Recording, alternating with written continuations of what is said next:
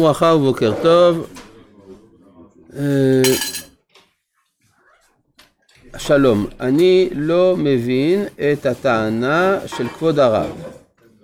אם רואים שמספר פעמים בהיסטוריה מישהו הוצא להורג בגלל חילול שבת שאין לה בסיס הלכתי, כלומר שלפי ההלכה נטו הוא לא היה חייב מיתה, אז רואים את ההפך, שהתורה מנסה להשתמש בעונש מוות גם במקרים אפורים, וקל וחומר שבמקרים ברורים, ממש לא, זה בדיוק העניין.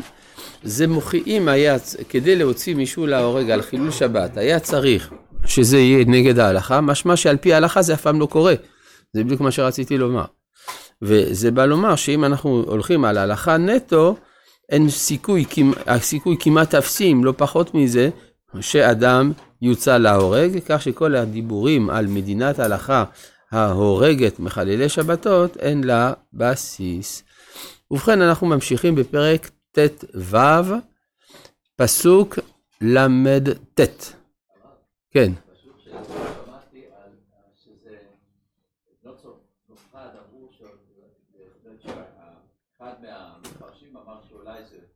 הוא המקושש, כן, שאין ברן. השאלה אם אפשר, אה, נשאלת אם בכל אופן זה דבר שאפשר לשער, או שרק אם זה דבר ודאי. זה בדיוק המחלוקת בין רבי עקיבא לרבי אליעזר, יפה. טוב, והיה לכם לציצית. אנחנו כאן ב... אה, על ציצית הכנף פתיל תכלת. אה, אולי על זה צריך להעיר שהתכלת בימינו, ברוך השם, נמצאה. זאת אומרת, התכלת נעלמה מן ההיסטוריה שלנו בערך בתקופה הביזנטית באמצע ימי האמוראים, והיא חזרה אלינו על ידי המחקר. אמנם היו ניסיונות אה, של זיהויים שלא כל כך צלחו, למשל הזיהוי של הרבי בירדזין, בעל התכלת, שטען שהוא מצא, וזה דג הדיונון, טוען שזה התכלת, זה כנראה לא נכון. מה שכן, גם הממצא הארכיאולוגי ועוד הרבה ראיות מוכיחות שהארגמון כהי הקוצים זה הקונכייה של התכלת, ברוך השם היום מייצרים את התכלת הזאת, ורצוי מאוד אה, להשתמש בה. אה, זה מצווה דאורייתא, כן, נכון, נכון. אה, והיה לכם לציצית, אני פסוק ל"ט, מה זה והיה לכם ציצית? הרי ועשו להם ציצית, והיה לכם ציצית. אז אה, אם כבר ציצית, אז איך זה נהיה פתאום לציצית? ציצית דבר שנהיה. ציצית זה גם מלשון דבר שמציצים בו, דבר שמסתכלים עליו. בכלל זה עיקרון ששמעתי מפיו של הרב שמואל הרשקוביץ, זיכרונו לברכה, שלמדתי אצלו תורה, שהוא אמר שכשהתורה משתמשת פעמיים באותו ביטוי, זה סימן שבשתי הפעמים זה משמעות אחרת. למשל, ועשו להם ציצית, זה החוטים האלה, והיה לכם ציצית, דבר שאתם מביטים בו. או אותו דבר, אה, אה, ואת הבית יקציע מבית. אז הבית זה כל המבנה כולו.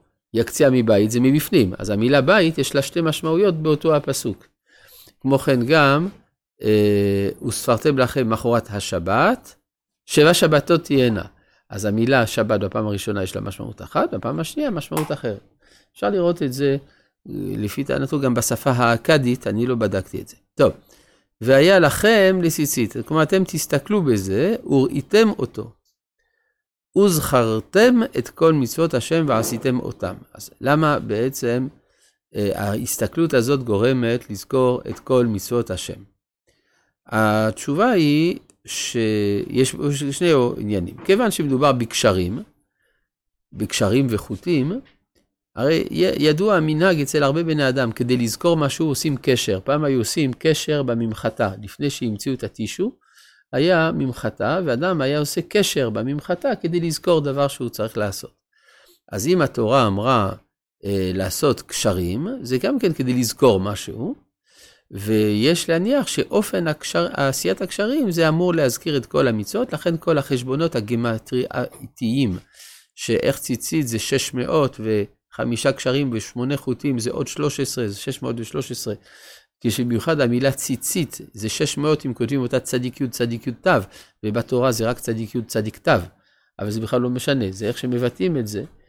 אז uh, זאת אומרת שההסברה פה על פי גמטריה איננה מופקעת מן הפשט, זה מה שאני רוצה לומר.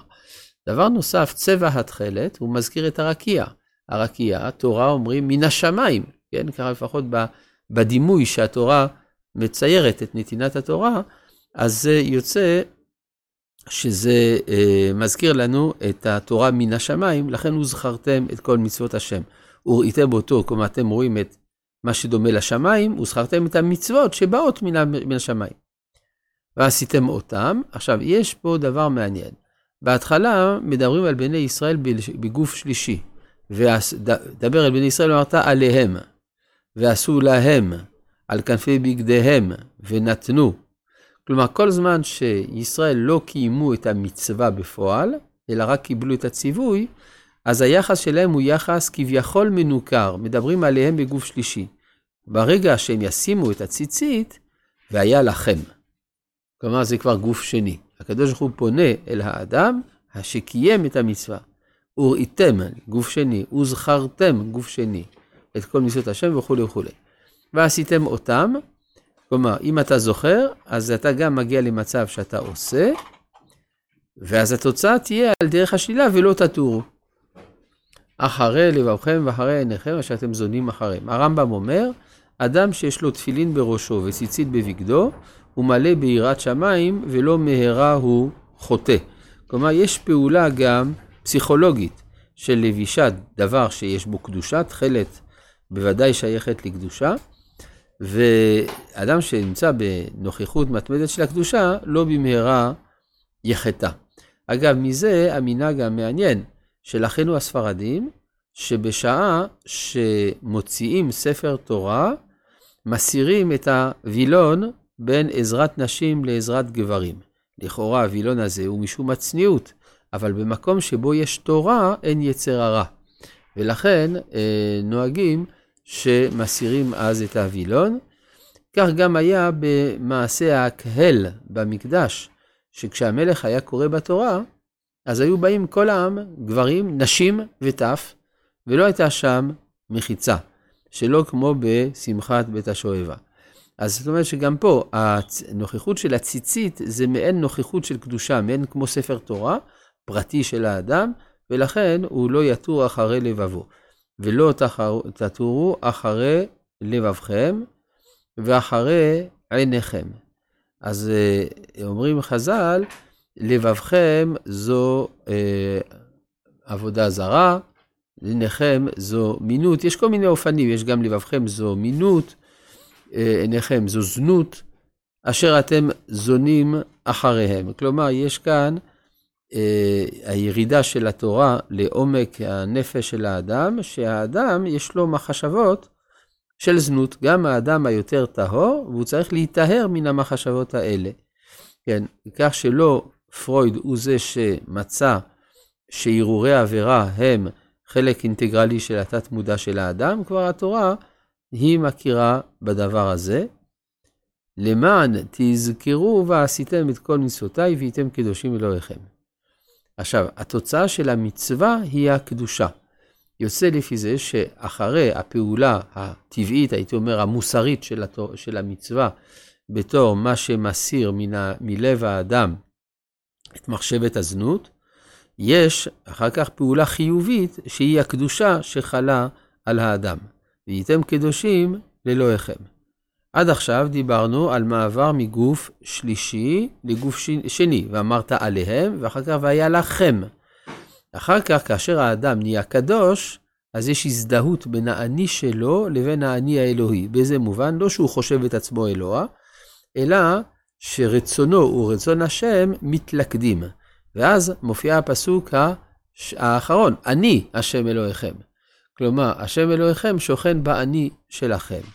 אשר הוצאתי אתכם מארץ מצרים, להיות לכם לאלוהים, אני השם אלוהיכם. עכשיו, זה המקור לזה שאנחנו קוראים את פרשת ציצית פעמיים ביום, כי יש לנו מצווה לזכור את יציאת מצרים כל ימי חיינו, כל יום, ולמדנו את זה גם מימי חייך הימים, כל ימי חייך הלילות, ולכן אנחנו קוראים את פרשת ציצית פעמיים ביום, כדי לקיים מצוות יציאת, זכירת יציאת מצרים. לכאורה היה אפשר פסוקים אחרים, כן? מה השאלה?